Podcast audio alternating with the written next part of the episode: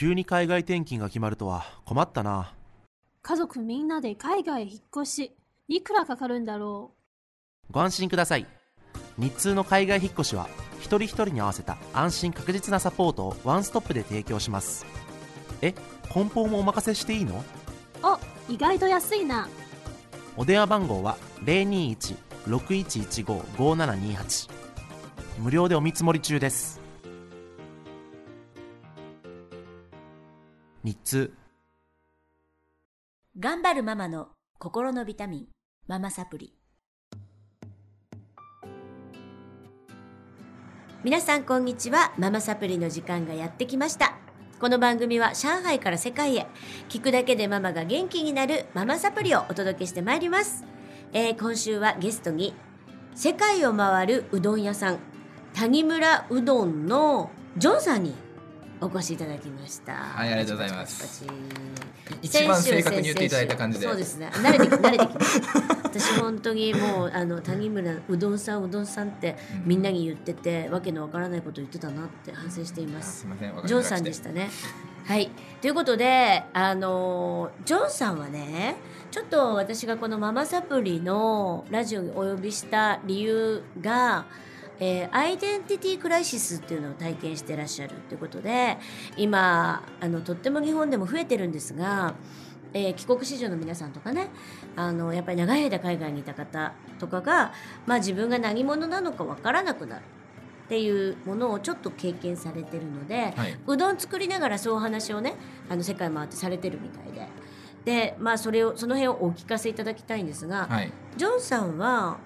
いつ頃アメリカに移られたんですか？13歳の頃にアメリカに行ったので、はい、13歳まではずっと日本にいたんですよ。でそこから5年間高校卒業までアメリカにいて、その後また日本に戻ってきてっていう感じですね。そのアメリカに行った時はどんな気分でした？結構思春期ですけど、僕中1の時、中学1年生は日本にいたんですよ。でバスケ部に入ってて、でバスケやってたから、やっぱり NBA っていうのがやっぱあるじゃないですか、アメリカに。めちゃめちゃテンション上がってましたけどね。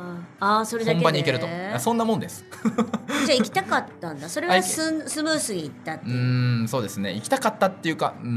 別にもうそういう父親の転勤で、その駐在で行ったので、アメリカに行くことになりましたという報告を受けて、じゃあ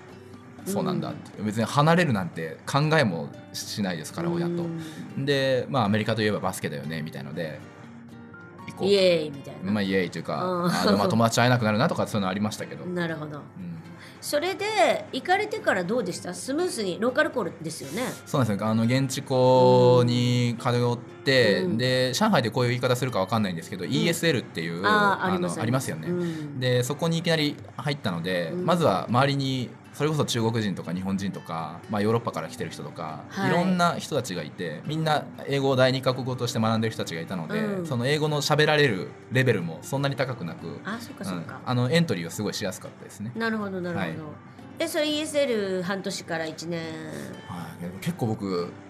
遅いのか、アメリカが結構徹底してるのか何なのか分かんないんですけど、2年ぐらいはいましたね。本当2年ぐらい ESL っていうのをベースにしながら、その語学をそんなにも重要としない数学とか、そういうその理数系っていうのかな、理科とかその辺は現地の人と一緒に受けたりとかしてたんですけど、英語とか社会とか地理とか、その辺はやっぱ難しくて、言葉が分からない、その辺をだから ESL でこう半分噛みながらずっとやってましたね。半分噛みながら。噛みながらっていうのは、要はその ESL を噛みつつ現地の人たちと同時進行でって感じですね。そうなんですね。じゃあ向こうの生活は結構スムースに移行して、全然アメリカにはすぐ慣れた。そうですね。だからいろんな人がいる国なので、なんかもちろん差別とかももちろんありますし、大変な思い、その言葉ができないということで大変な思いもしましたけど、小さかっ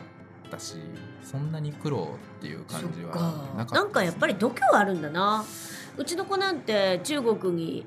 中学校1年生で来るっていう時は泣いて嫌がりましたね。もともと中国に住んでて、ちっちゃい頃、だからちょっとその、知ってるし、またっていうのもあったと思いますけどね。また中国っていううちの長男はすごく嫌がって中1から中3まで過ごしましたけど、はい、絶対日本に帰るって言って逆に高校を一人で寮に帰りましたね、はい、あへえ、どうなんだろうなその辺。だからやっぱりアメリカ合ってたのかもしれないですよね、まあ、国っていうのがあるのとあとはその人のキャラクターっていうのがあるかもしれないです、うんですね、そのアメリカ行ってもやっぱりもう帰りたい、ね、そうだよね、日本に帰りたいもあるし学校行きたくない家にいたいっていうのはもうみんな言うし、うん、だけどアメリカ生活は楽しかったですか？アメリカの学校生活は。あ、それで言うと僕は日本に帰りたかったです。あら、どうしてですか？そのなんかホームシックとかじゃなくって、うん、日本の方が楽しそうなんですよ、うん、なんかみんなそれ言うよね。あ、やっぱ思います。言います。あのね、中国の子たちも日本の学生に憧れる。憧れるわ。だけどそれって私たちから見てみるとまあ多分知らないから憧れてんだろうなっていう、なんかドラマとか、あ、そうですそうです、なんかキャピキャピしてて、なんか可愛いなんか女の子がいて、可愛い女の子がいる。なんていうの、恋愛がすごい盛んでみたいなのになんかすごくこう。偶像化されてるっていうか、なんか実際行くと大変だし、うん、やっぱりね、あの勉強もすごくやらなきゃいけなかったり、そんな遊んでないし、うん、私たちはね、うん、だから知らないんだなって思うけどみんな憧れるで帰りたいっていう。でもまあ日本人だからね、結局その、うん、あの理想をそのやっぱメディアとかを通して描いてしまうというか、うん、日本の人たちだってアメリカのドラマ見てアメリカの高校生活憧れたりしてるじゃないですか、うん、でも行ってみると違うでしょ。全然違うんですよ、うん、だから僕もアメリカでにいて日本人として日本のテレビをドラマとかをアメリカで見てると世界の中心で愛を叫ぶとかがやってて制服で自転車2人乗りとかしてるんですよ。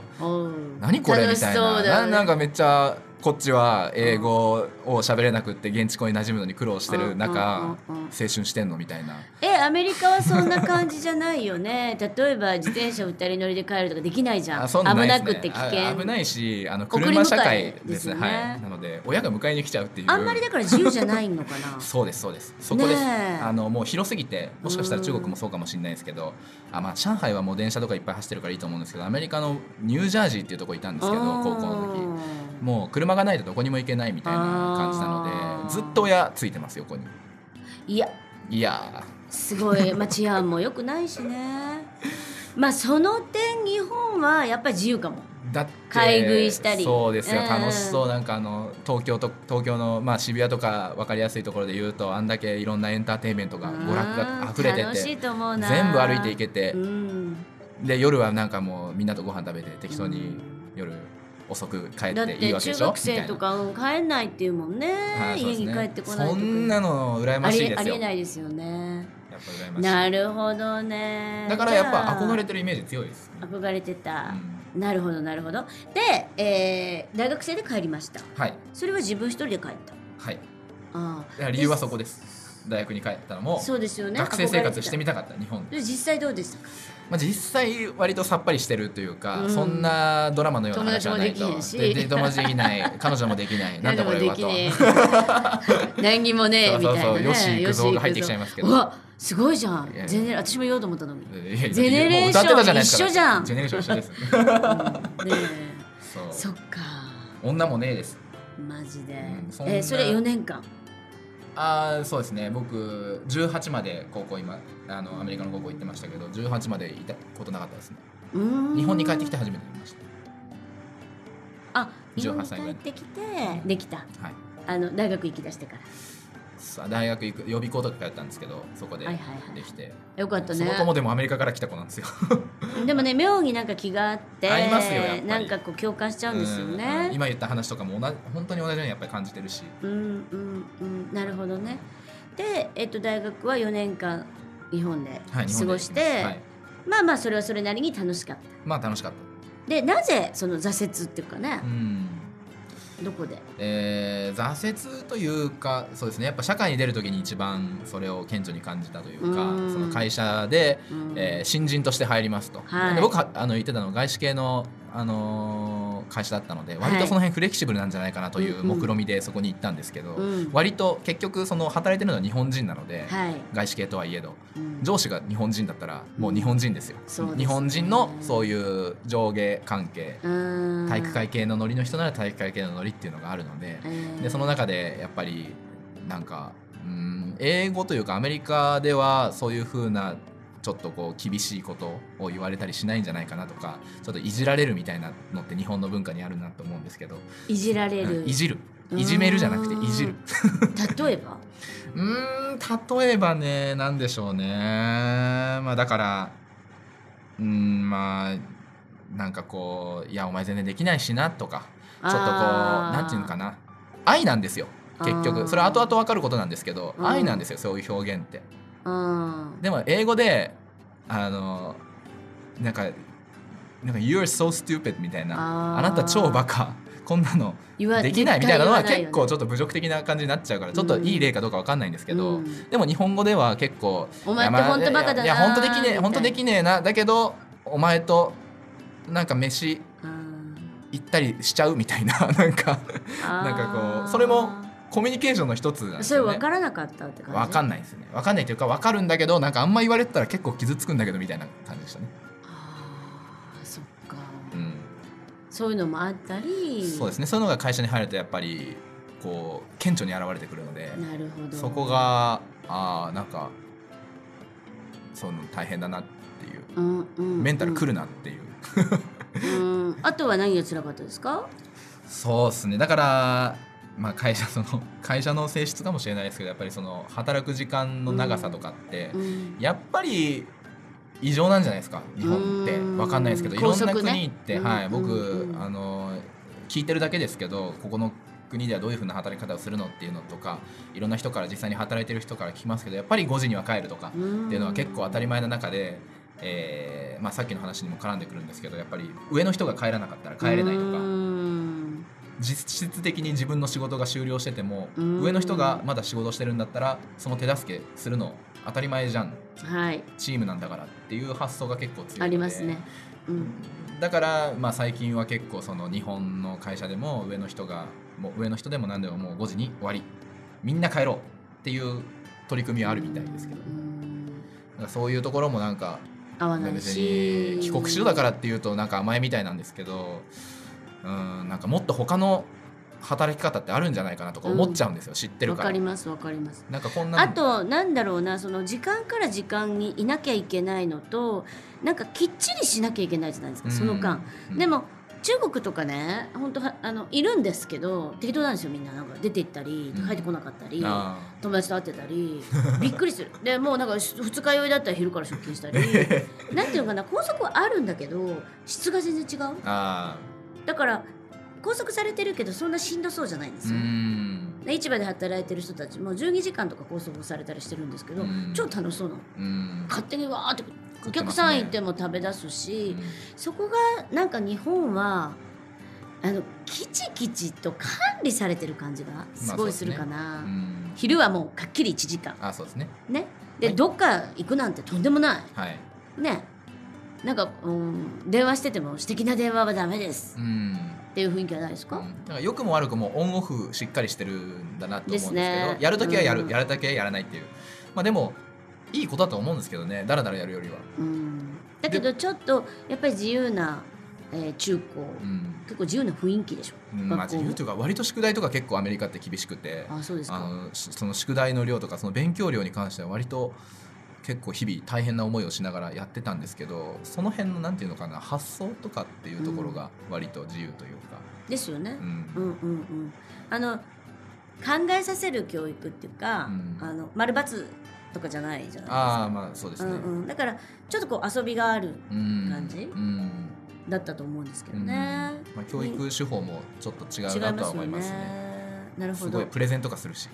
そうですよねめちゃめちゃプレゼンするん で,、でプレゼンの別にテーマ、もちろん大きなテーマはあるんですけど、自分でやっぱ考えなきゃいけないとか、その辺は結構あるんじゃないかなとは思いますね。日本の中高行ってないから分かんないですけど、いやいや、それはそうですよ、絶対にないと思います。あんまりプレゼント機会もね、この頃増えてきてますけど。なるほど、じゃあそういうことでちょっと社会に出てから、ちょっと、違和感を感じた、そうですね、ところで、はい、ちょっと今週は終わりにしたいと思うんですけど、また次週そこからどうしてねこううどんになっていったのかとか世界になっていったのかとか、その辺のお話をお聞かせいただきたいと思います、はい、それでは今日はこの辺でおしまいにしたいと思います。また次週お会いしましょう。さよなら。ありがとうございます。この番組は日通の提供でお送りしました。